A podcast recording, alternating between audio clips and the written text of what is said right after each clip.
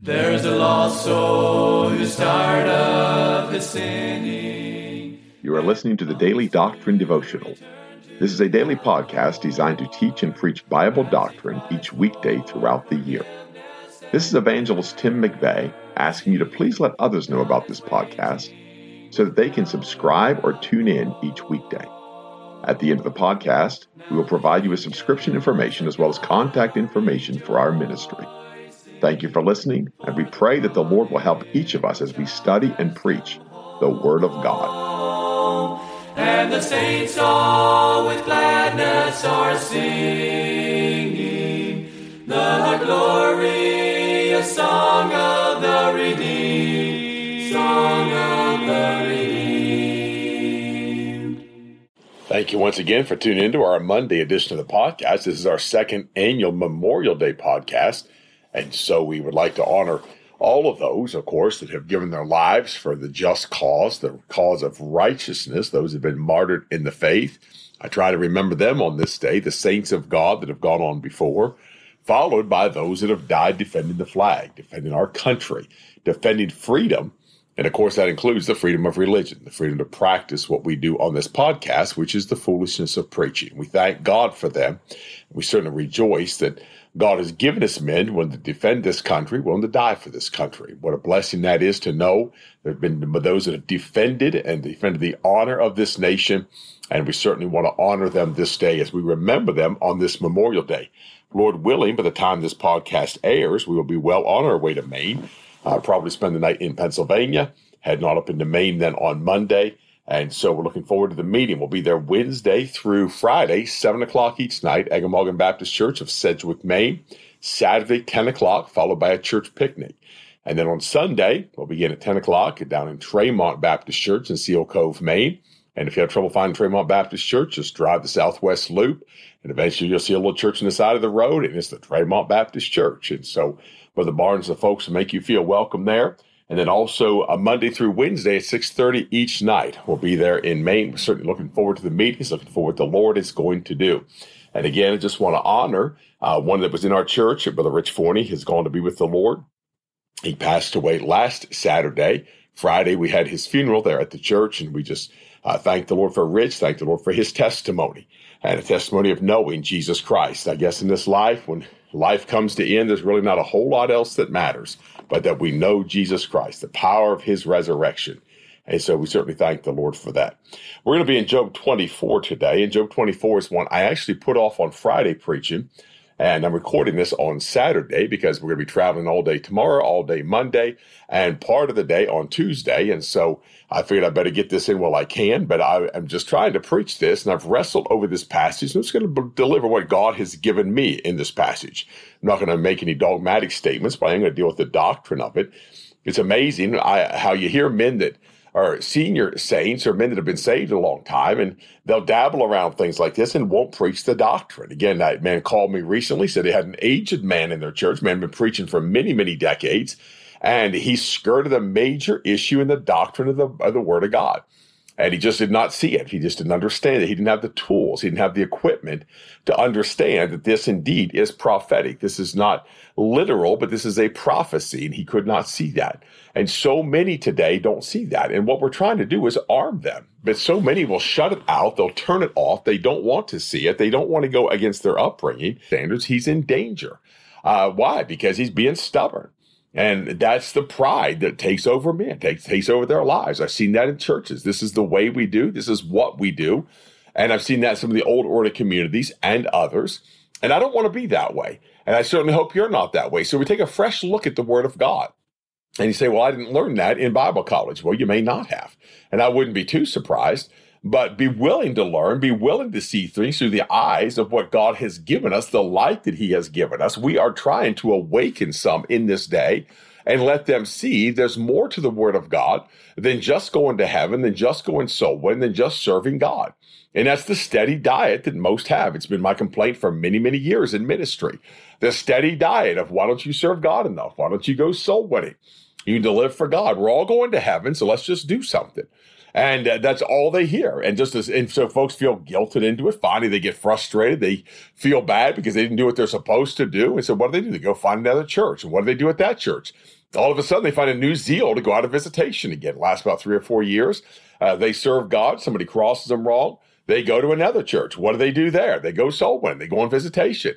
They serve God a little bit. And then all of a sudden, after three or four years, that gets all, and it just, it's a cycle that goes on and on. There's no end to it because there's no doctrine. There's no strength of doctrine. Why can't we learn from those errors? Why can't we learn from that mistake? Why can't we learn from the folly of modern practice of fundamentalism and understand that the things of God are contained in the Word of God, not in the actions of the people of God, but in the Word of God? You want to know Jesus Christ, you don't get to know him going soul winning. You get to know him when you read his book. Well, I probably said enough about that right now. So let's go to Job 24. And Job chapter 24, he says, Why seeing times not hidden from the Almighty? Do they know him, not see his days? And that's the question he's asking. And verse 2, he says, Some remove the landmarks, they violently take away flocks and feed thereof. Now he makes a transition here as Job begins to speak. He asks a legitimate question, a very severe question, but it's the reality of where you and I, even today, stand, are the things we wrestle with.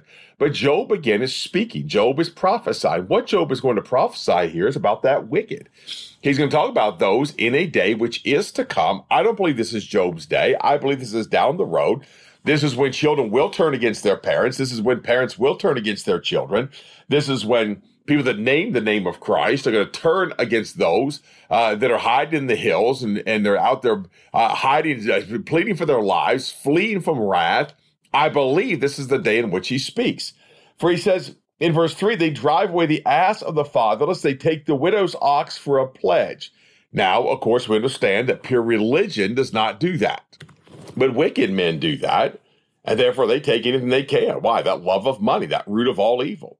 They turn the needy out of the way, the poor of the earth hide themselves together. And again, so those in wealth, those with riches are going to come to power. They are going to serve that man of sin. He's going to promise them riches beyond their wildest imagination. And many of them he will provide it for. He's done that day in which we live. He's done that for, there are rich men today. They are under the control of Satan. They are uh, minions, if you will, the prince of the power of the air. They do exactly what he wants them to do. It's that spirit that now worketh in the children of disobedience. And therefore, they've come to power. I remember years ago, and it's one of those controversial things, and some people would argue, even in church, that argue about that. But I was a boy. Uh, they would do lessons and they'd listen to back masking, and it was very real, by the way. Uh, when you listen to backmasking, they're calling Satan Lord, playing backwards on a record. I don't think that impacts my subconscious. That sounds reasonable, but I don't think it's a subconscious. I don't think my subconscious can understand things backward because my heart can't relate to that. That's just my personal take on that. Go and listen to your backmasking if you want to. But at the same time, it's there for a purpose. It's letting folks know if you listen to this, hey, this is exactly what they're singing about. Why? Because Satan has given them that power. So many celebrities talk about selling their soul. They made a deal with the devil. I mean, one of the rock groups I listened to as a teenager in rebellion and absolute wickedness in my heart. They came out and publicly said, when we were young, we sold our souls to the devil. And that's nothing new. That's nothing uh, crazy. That there's folks in lodges that do that. They sell their soul to the devil. They make a deal with the devil. And yet they don't understand Satan is a great deceiver. It's going to damn them. They will perish. They will die in their iniquity. There are people that worship Satan. Why? They've made a deal with the devil. And he didn't go down to Georgia and make the deal, though I'm sure Georgia's full of people like that. But at the same time, they've gone, they've dealt with the devil. They have, they have considered these things and he's made promises to them as a deceiver. A lot of times they don't know it's him. Sure, Satan worshippers say they worship. I don't even think they know who they're worshiping. They pretend like they do. They act like they do. There are some, no doubt, that do. But most of them are just naive young teenagers, young people. I've seen them wearing pentagrams and try to put curses on preachers and hexes on preachers. And I've had witches stand their porch and try to hex me and try to curse me and abracadabra me. And, and I can tell stories of people that have confronted me on the streets, and you realize they're just devils. And uh, they began to moan and to screech and to growl. And had a man one day I was street preaching by myself, which is not a wise thing to do, but I felt like the Lord impressed me to stop my car, get out in the square in the middle of winter, and stand and preach. And had a man circling me like a rabid dog, growling at me. And while I'm preaching, people in the upstairs windows, some seven, eight stories up in an apartment, screaming out the windows, cursing me out the windows. I realize that this is not a place of uh, where I'm friendly. This is not a place where I'm amongst friends. This certainly isn't the fellowship of the brethren. But why do people act like that? Because they're under control of something way stronger than them, someone way stronger than them. They've rejected God. They've rejected the things of God. And therefore, that power is given to them. And it is the power of Satan, is the power that he gives. And yet, so many of them live in poverty. He's deceived them and they live in poverty. They're addicts and drunkards and atheists and deniers of God and everything else. And Satan has absolutely denied them and rejected them and mocked them. And yet they still serve him. Why? They're ignorant. They do it ignorantly. The apostle Paul said when he was putting the, the, the, Christians in prison and he was he was going and taking them and capturing them and going to their preaching place, he did it ignorantly in unbelief. There are some out there like that today, but most have just bargained with the devil. They've made that deal. So it's going to be with that man of sin. He's going to promise people the world and they're going to bargain with him. And he's going to make some of them extraordinarily rich and they're going to do things that are, are absolutely destructive to mankind and to themselves and to others. And I believe that's the, the foray of what he's leading us into here. In verse 6, they reap everyone his corn in the field, and they gather the vintage of the wicked. They cause the naked to lodge without clothing, that they have no covering in the cold. Why would they do that? Because they won't bow down. They will not bow the knee to him.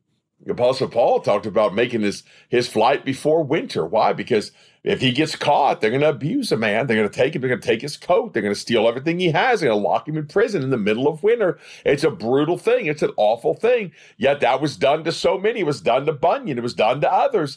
And it's not going to change. It's going to be that way through the ages until Jesus Christ comes and puts his feet on this earth. It's going to be that way. That man of sin is a great deceiver. He's a liar. He deceives men. How does he deceive them? He appears as an angel of light. Satan has done that today. He's appeared as an angel. That's what Job is exposing here.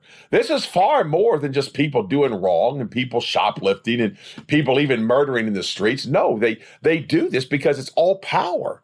The reason there's homeless people in America is there are those in power that would have them to be homeless. Homelessness is big money. Why? Because they own the buildings where the government rents them for shelter. They have buildings they buy for dirt cheap in the ghetto, former hotels and former businesses. Sometimes the state opens them. Usually the state auctions them off. They get them cheap. Then the state rents them back as homeless shelters. We saw that in Baltimore more than one time. And somebody's getting rich off of the homeless. And it's a terrible tragedy. But yet, that's the way things are. Why? Because men are absolutely corrupted by power, corrupted by money, under the control of Satan.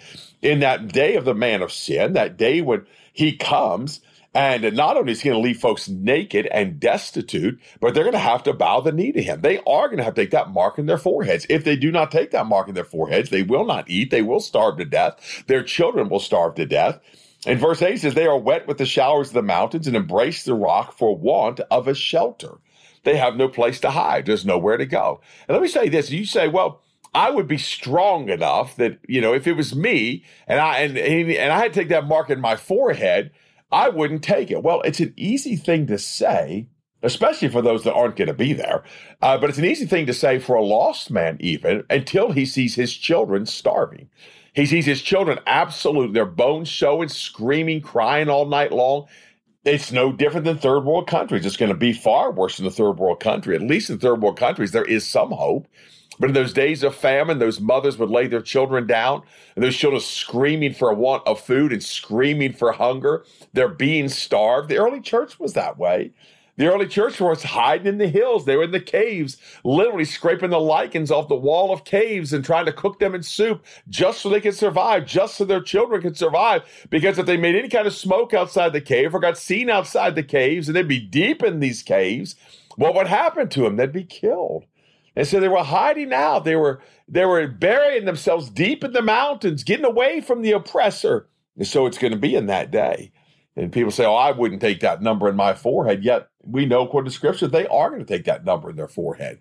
And the reason why is they don't believe God now about about salvation. They don't believe God now about His dear Son. Why would they believe God about a number in their forehead?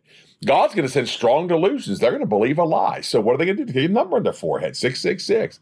Uh, the mark of the beast is not inoculations, and it's not cell phones, and it's not the internet And it's not the electrical grid. The mark of the beast is this. It is three numbers. It is 666, and it's going to be written in their foreheads.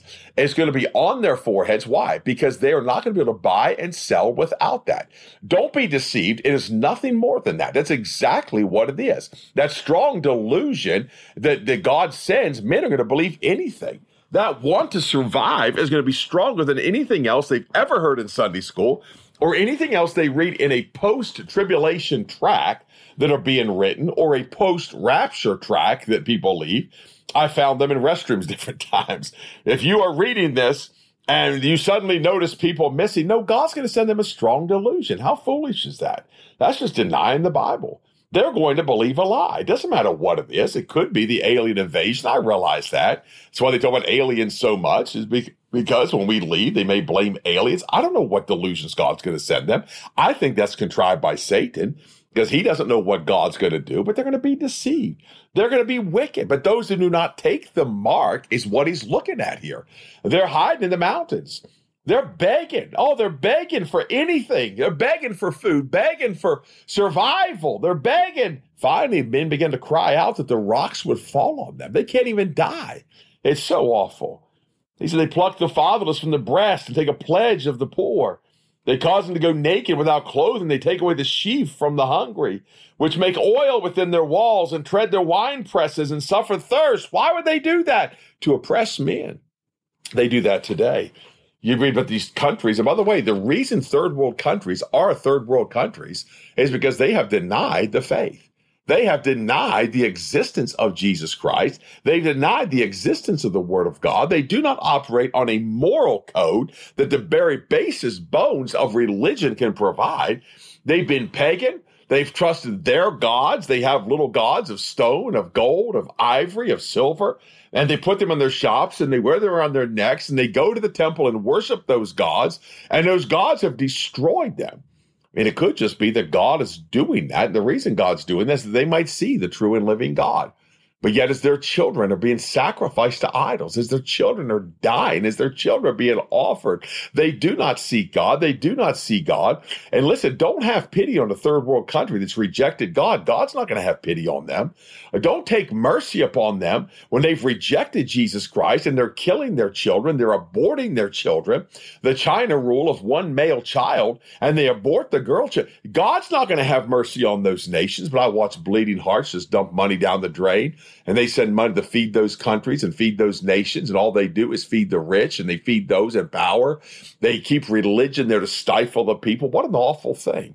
That's what Job is speaking of. I believe that's what he's prophesying of. It could be the day in which we live today, but how much worse is it going to be in those last days? I'm going to stop there. We'll plug right in here tomorrow for the rest of this upbeat and positive chapter. There's a lost soul who's tired of his sinning and he longs to return to the Lord as he cries for forgiveness and mercy. God is waiting. You have been listening to the Daily Doctrine Podcast with evangelist Tim McVeigh. For correspondence, please contact us through our website andsomeevangelists.com and use the contact form to connect with us. You may also subscribe to the podcast through our website or search for Daily Doctrine Evangelist Tim McVeigh on iTunes, Google Podcasts, Spotify, Audible, or Amazon. To write to us, please use our church address, which is Manasseh Community Baptist Church, 70 Back Hollow Road, Blain, Pennsylvania, 17006. Thank you for listening, and we pray that the Lord will help each of us as we study and preach the Word of God. Don't forget to subscribe and tune in tomorrow. And remember to look up, for your redemption draweth nigh. There only was strife. Now the angels of God are rejoicing, for the prodigal child has come home, and the saints all with gladness are singing the glorious song of the.